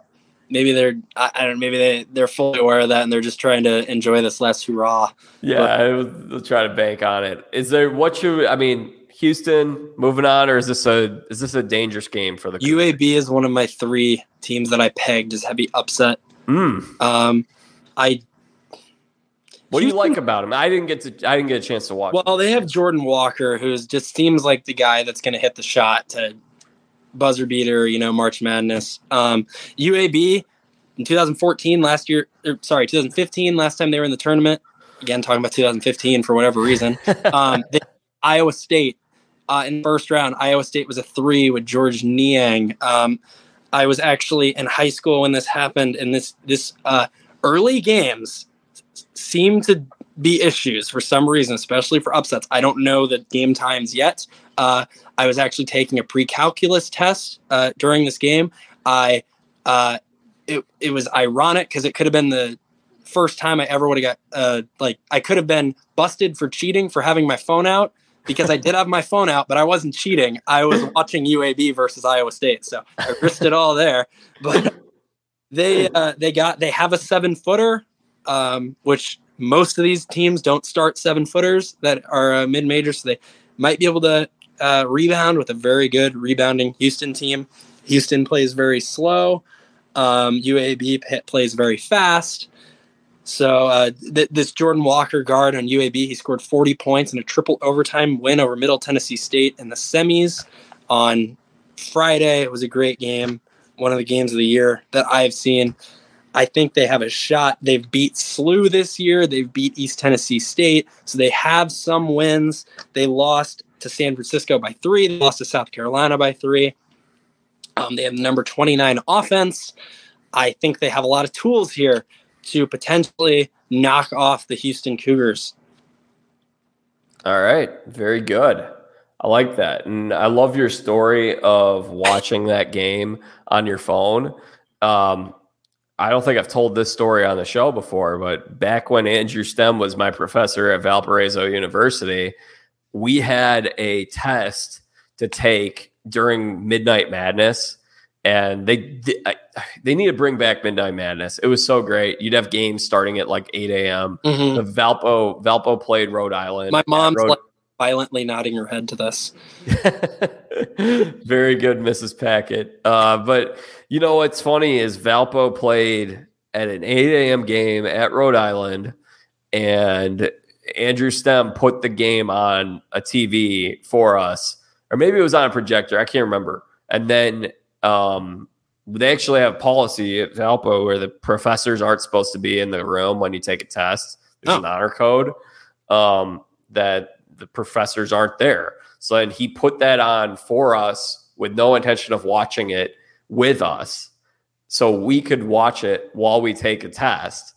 And then he watched it outside on his laptop. So that's why I knew Andrew Stem and I were going to be great friends from that very moment. Yeah. yeah. Okay. Uh, Houston UAB. All right. Ryan's Illinois Fighting Illini. Now the Chattanooga Mocs. I was tracking them earlier in the season. They started pretty strong, and I think they hit a couple of road bumps. They were a little inconsistent down the stretch. Um, pretty strong team. Seth Davis called it out. He said this is an upset right there on the selection show. I do not believe it is. I think Illinois' early exit last year, early exit from the conference tournament, they're trying to rewrite what happened last year. And I, I think this team could make a deep run. And I, I also think that we're going to see, I'll, I'll call it right now, regardless of what happens with Houston and UAB, I think Illinois, Arizona, the rematch that we've wanted, the Sweet 16 rematch from 2005, We'll go back 10 years this time, not 2015, 2005. That's the rematch we've been wanting to see. I think we see it in the Sweet 16. I really hope so. Um, Chattanooga is not a team I want to play in the first round. Uh, Chattanooga, last time they've won a tournament game was in 1997. They were a 14 seed. They knocked off three Georgia and then six Illinois. So they have beaten us before as a 14. So I don't know I that that's just hilarious. they they've beat VCU, they beat Middle Tennessee State, so they have some wins. They've lost to Murray State. It's Murray State's best win, I think, on their schedule. Um, I think Illinois' saving grace here is they have Kofi Cockburn, who no mid major can. No, yeah, can, can Big Ten Big Ten has these big guys that mid majors programs tend to not have. Right. Um, obviously, there are outliers and exceptions to that, but generally, the mid major teams are a little smaller um, physically, and I don't see. And Kofi Cockburn is a beast. I don't see anyone matching up to him in that game. Mm-hmm. Uh, let's keep going. Michigan, we mentioned them. They got the 11 seed. Um, I really am not in on Michigan this year. I think Juwan Howard's situation, we talked about a couple weeks ago with Clarence Black um, from Survivor Africa.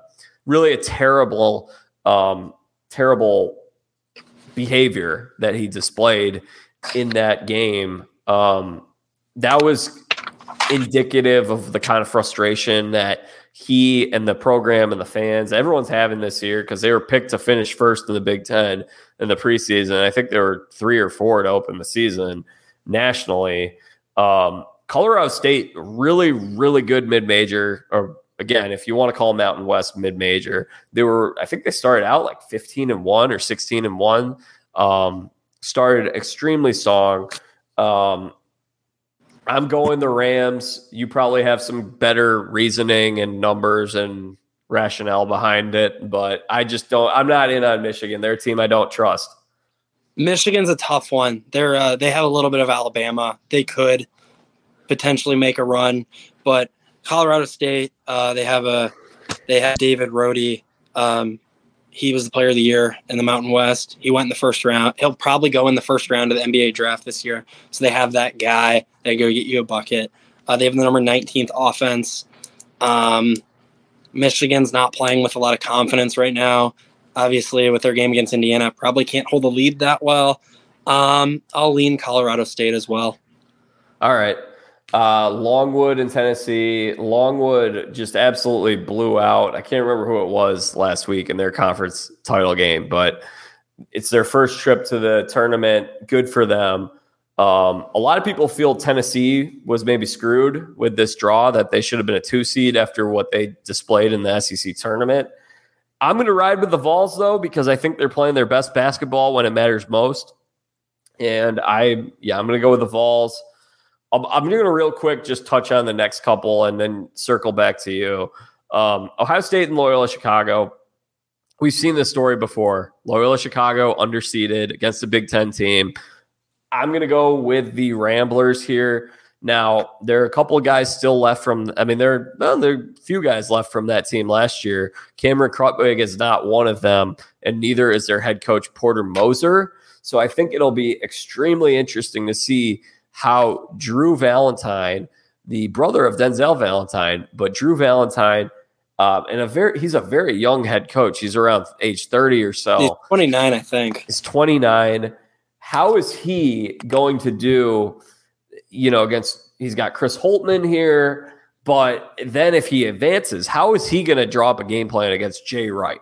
Um, this is that's one of the hesitations that I might have with Loyola making a deep run. Um, but I like him in this game. And then Delaware is actually a, another really good mid major this year. Um, I think they were 21 and 12, something like that, or 21 and 10, um, 22 and 12.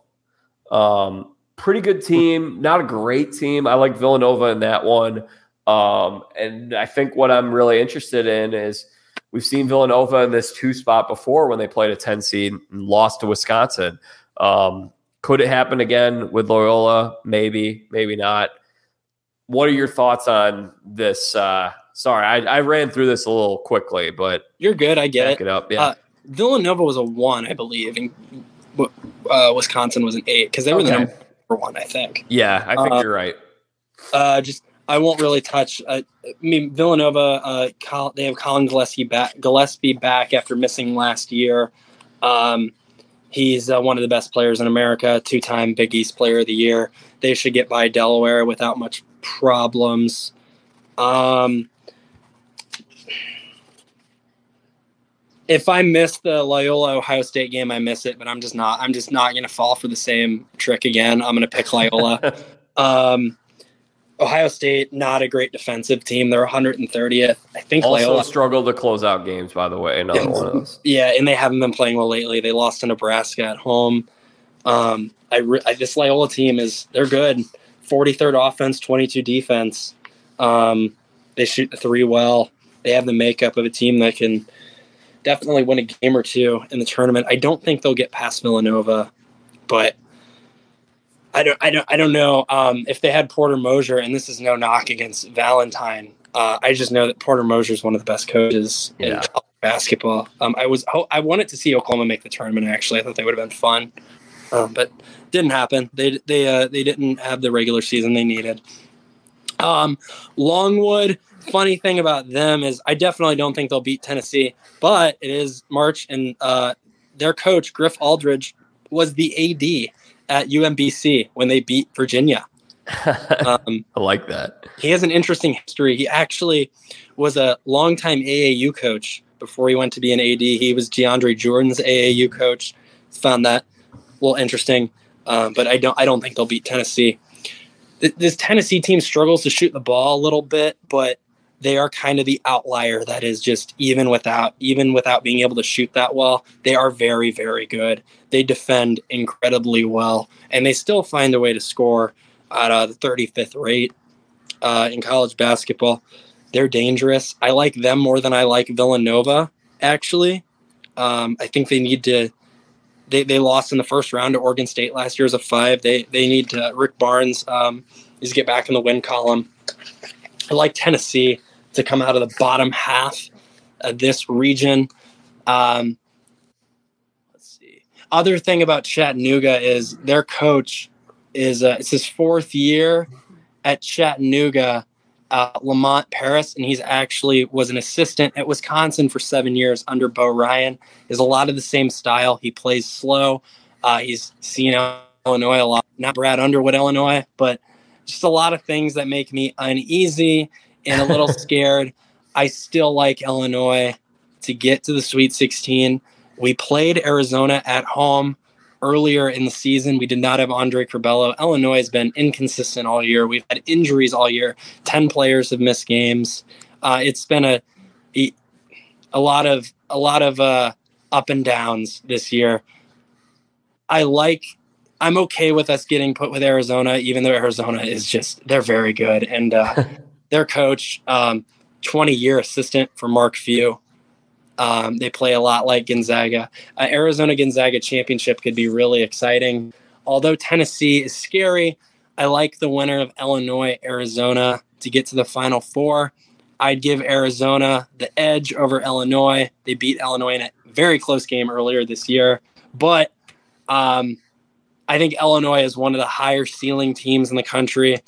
Uh, I don't we I don't want to sound too biased, obviously, but no, you yeah, you're right. They they're a team that can win a championship. yeah, year. we shoot we uh, we can get very hot with our senior guards, and then obviously Kofi Cockburn is a problem for anyone who's playing them.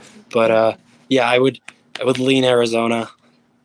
All right. Uh, I'm trying to think if there's anything else. Yeah, I think it's just cool that Arizona Hoops is back because um, mm-hmm. the last several years uh, were tough in Tucson. Okay, uh, we got to keep moving. We're an hour and a half through this. I'm to try to wrap this last one up pretty quickly. Um, I am in Florida right now, and I'm not. I don't. As you guys can see, I'm not in my studio. My family went out to dinner, and they're probably to come home soon and be loud. So I want to try to get this done. Um, so, but hey, lots of content here. There'll be more content tomorrow. Okay, Kansas will play the winner of uh, to Texas Southern and Texas A&M Corpus Christi uh, really, this is too bad that Corpus Christi is going to have to play in this play-in game because they won last night. They also gave Notre Dame a pretty good game early in the year. Now, yep. now obviously, they belong. They deserve to be a 16 seed, but they were a team that I don't know. I, I watched them a couple times this year. They were kind of fun to watch in terms of just a mid-major program. They're right around where they belong. Um, I, am not going to pick anyone over Kansas, though. I'm not going to pick either of these against Kansas. So let's talk about the San Diego State Creighton matchup. I mean, that's two teams last night. They're two very good defensive teams, uh, neither of which scored a lot of points. My sister watched uh, both those games with me, and Laura was just like, when they announced it, she's like, "Oh, that'll be a thriller." Creighton um, is without their point guard. He got um, hurt a couple weeks ago. He will be out. Uh, he was probably going to be Big East player or freshman of the year, I believe.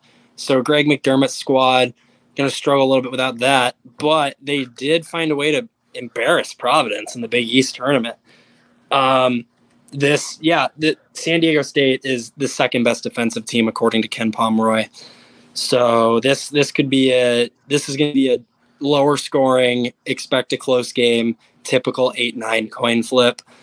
I would lean probably San Diego State, but it's very close.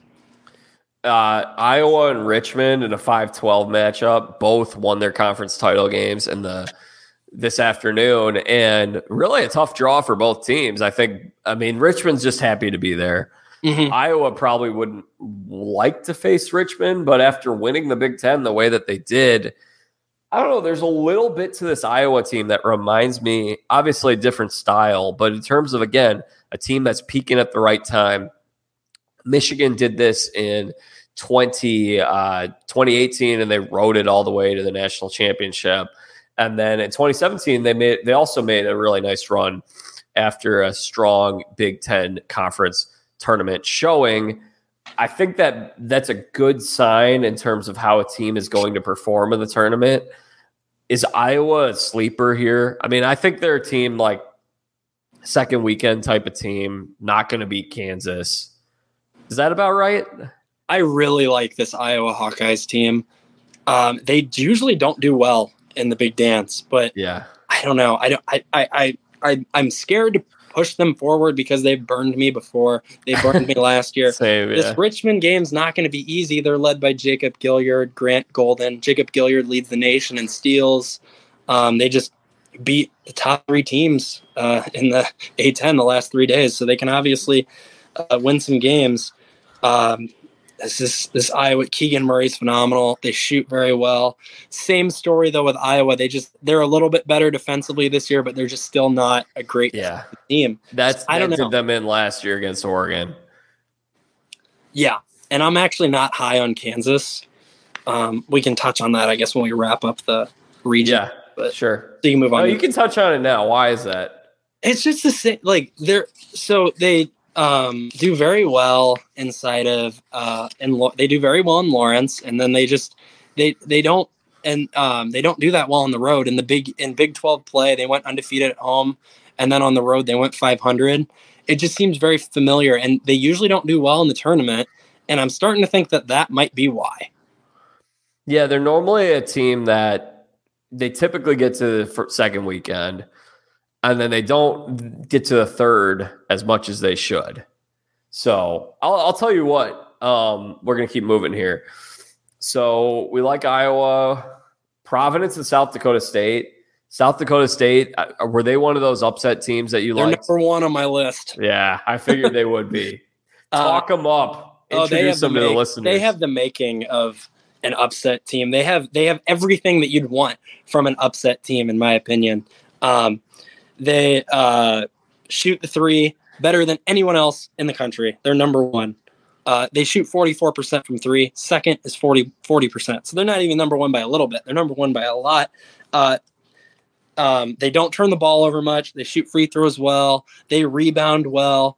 They have three, they're three headed monster of scorers, average 16, 16, and 14. They all shoot the three over 40%. Wilson, Scheierman, and Freidel. Um, they've won 21 games in a row now. They beat Washington State in the non conference, so they do have a power conference win. I just, I really, really like this team. Providence, according to KenPom, is the luckiest team in the country. Not sure exactly what factors into that. Uh, their record doesn't really, you'd think they'd be seated higher. They won the Big East for the first time ever. Um, Ed Cooley is doing great there, but I really, I mean, I when I watched them, it felt like a some of the. I didn't watch a ton of their games, but the ones that I did were coin flip games. Um, they they're the best. Um, they've it's like 14 games in a row they've won, and almost all their game they played three overtime games in a row that they won. Almost every game was close, and you can be like, well, they can win close games. On the flip side, they're not winning by a lot, so they're they're uh, very vulnerable. Like if it's Duke and we're talking about oh they can win close games. Like all right, it's Duke. Yeah. it's Providence. Um, Yeah.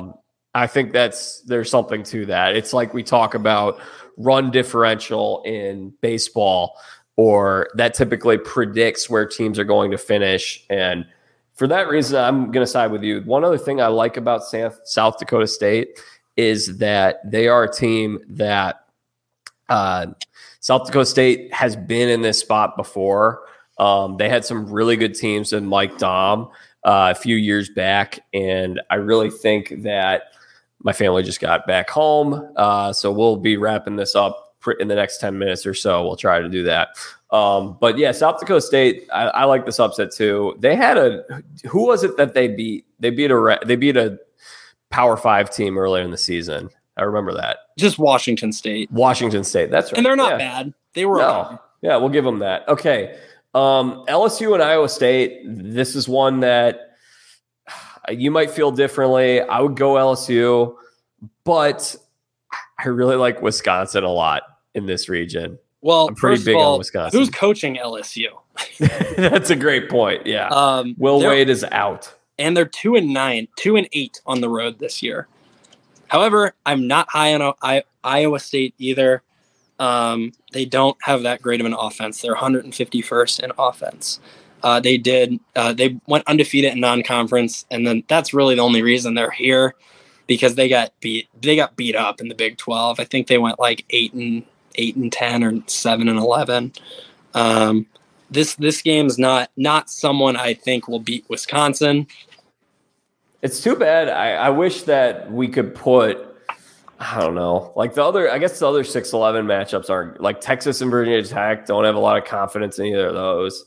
Um, like there, there are a couple matchups you could listen back on this and we're like, oh yeah, we like both those teams. I wish we could stick one of those teams that we like in this matchup because we're not particularly big on either of them. Mm-hmm. I really like the Wisconsin Badgers this year. They were picked to finish.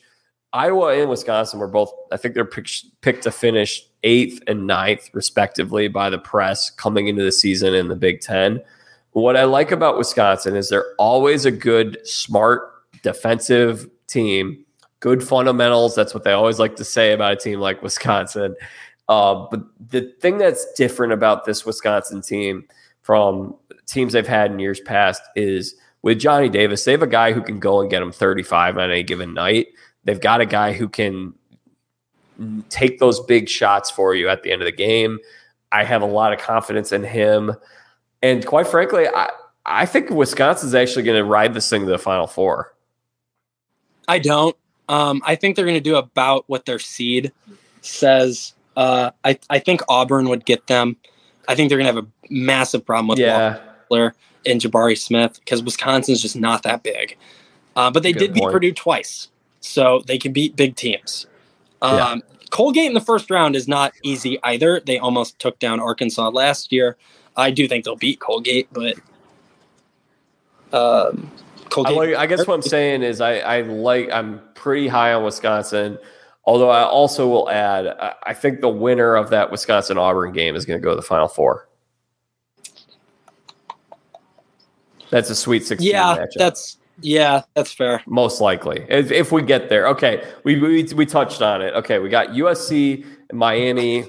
I'm to side with USC. Started strong the start of the year. I think they're just a better team. Again, anti ACC uh, for the most part here. And Pac-12 had a really good showing last year.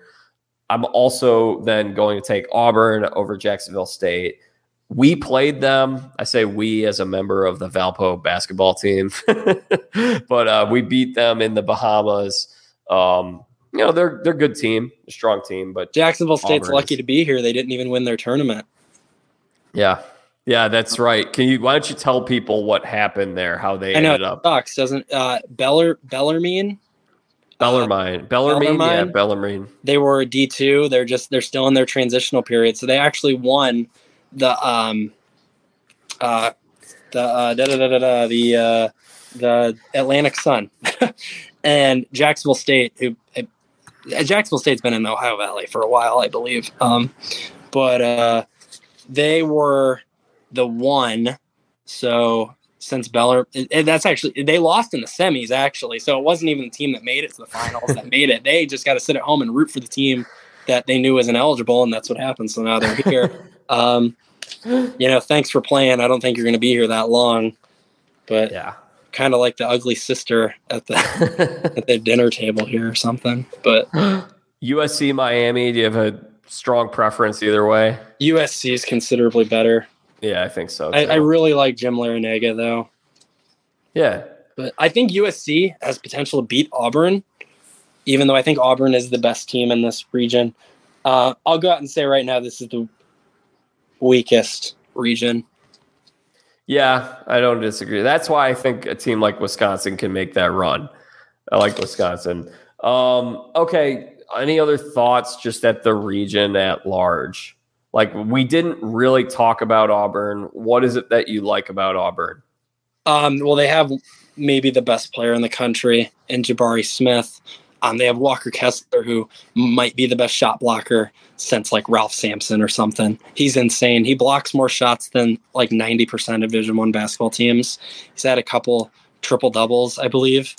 Um, I don't know what North Carolina did wrong with him last year, but you know they're coached by Bruce Pearl, um, phenomenal Your boy, coach, suspect person. um, I don't want it's a it's a conflict of interest. I, I kind of told myself this year um, to not let biases get me. That if I'm really struggling on a game to pick, I'm going to go with the team I dislike more. um, and then that way, also either my bracket's good or I'm or the team that I dislike lost. So I don't know. I I'm inclined to lean Auburn to come out of this division or this region. Uh, I think the other side of the bracket is considerably stronger than this side. I would, I think, I think Arizona.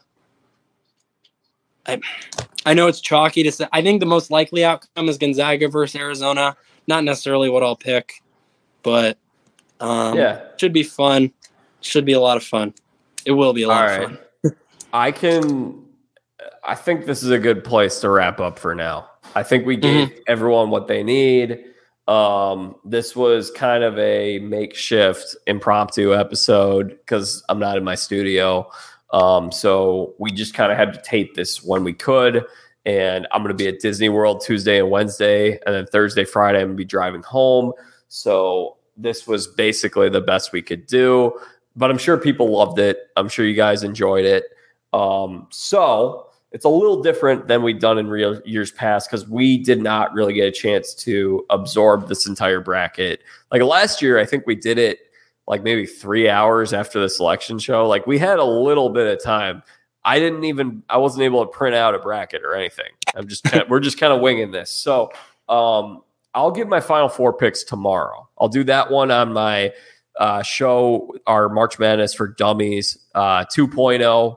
And then uh, keep in mind that everything that we said is stuff we might change our minds on um, over the next 72 hours or so. But um, a lot of upsets that we like, a lot of matchups that we're really excited about. And hopefully, we gave you guys a really good taste of what's to come over the next couple weeks and what is the best time of the year in the world of sports. Ryan, is there anything else that you want to add? Uh, just thanks a bunch for letting me be here. Uh, it's I, I, I live, breathe, uh, bleed March Madness. Um, it's you know I wake up and take a look at it every day. So thanks for letting me here. Let a little boy live out a dream. Appreciate it. oh, that's awesome. I, am so glad that you were able to accompany me on this ride and uh, for your help. I mean, you know a lot of stuff. You're a resident bracketologist here of the Jack Vita Show. I Not affiliated. I think you earned that title, independent bracketologist. I can be. I'll be affiliated with you. I'm good with yeah, that. there we go. There we go. Good. Good. Yeah, you, you might want to be affiliated with me, but you might not want to be associated with me. no, I, am I'm, I'm good with it. I, I uh, it's a good place to be. Good. Very good. So, um, Ryan, is there anything that you'd like to plug or promote? You want to throw out your Twitter or your Instagram or anything like that? No. No, I'm good. Enjoy, All right. enjoy the games. Uh, fill out a bracket. No, no matter what. I don't care how little you know. Fill out a bracket. You'll probably beat me. Uh, but um, uh, just just do it. You'll have a blast. I you I promise you. You will have a blast. And make sure you fill out that bracket. Um, go to jackvita.com and then play in our bracket pool. I think the show, it's called Jack Vita Show on CBS Sports if you want to go that way. But in order to qualify, you must be subscribed to this podcast and you must leave a five star review. So send that my way and you can win 50 bucks and an appearance on this show. So, how about that? Uh, so, make sure that you guys all do that and then tune in tomorrow for our March Madness for Dummies special. Should be a lot of fun. I know last year that was one of the podcast episodes that really stuck out to people and they really enjoyed um, all your uh, just kind of looking back on the year in review, I was like, "Hey, what did you guys enjoy this year?" And they said March Madness for Dummies. And uh, Ryan, I know you you got a kick out of that one, right? Absolutely. it's a great premise. I mean, I have I have my grandma fill out a bracket every year, and she doesn't know what she's doing. Actually, this will be the second year in a row my dog fills out a bracket. So your dog fills out a bracket. How do you do that? She does. Yeah. Uh, we uh, get two. Well, we pencil in one seeds to the Sweet 16, and then we put the twos and threes to win the first round game, and that's it. Other than that, get two of her uh, favorite toys, associate one of them with the higher seed, one with the lower seed, throw it across the room. Whatever one she brings back is who wins. Last year, she was in first place, or sorry, I got ahead of myself. She was in fourth place out of about 500 brackets until Abilene Christian knocked out her champion Texas. Oh man! Oh. so we'll see how it goes this year. That's amazing. I love that. Yeah. Very cool. Yeah. Okay. Well, so make sure you guys play. Make sure you tune in for our next episode and then uh, be on the lookout for more because we're right about to round into Major League Baseball season. And of course, we're going to be providing analysis and coverage of the NCAA tournament uh, over the next few weeks. Uh, we'll have plenty of episodes and hopefully some good guests coming on for that as well. So until then, I'm Jack Vita alongside Ryan Packett, bringing the the lobsters.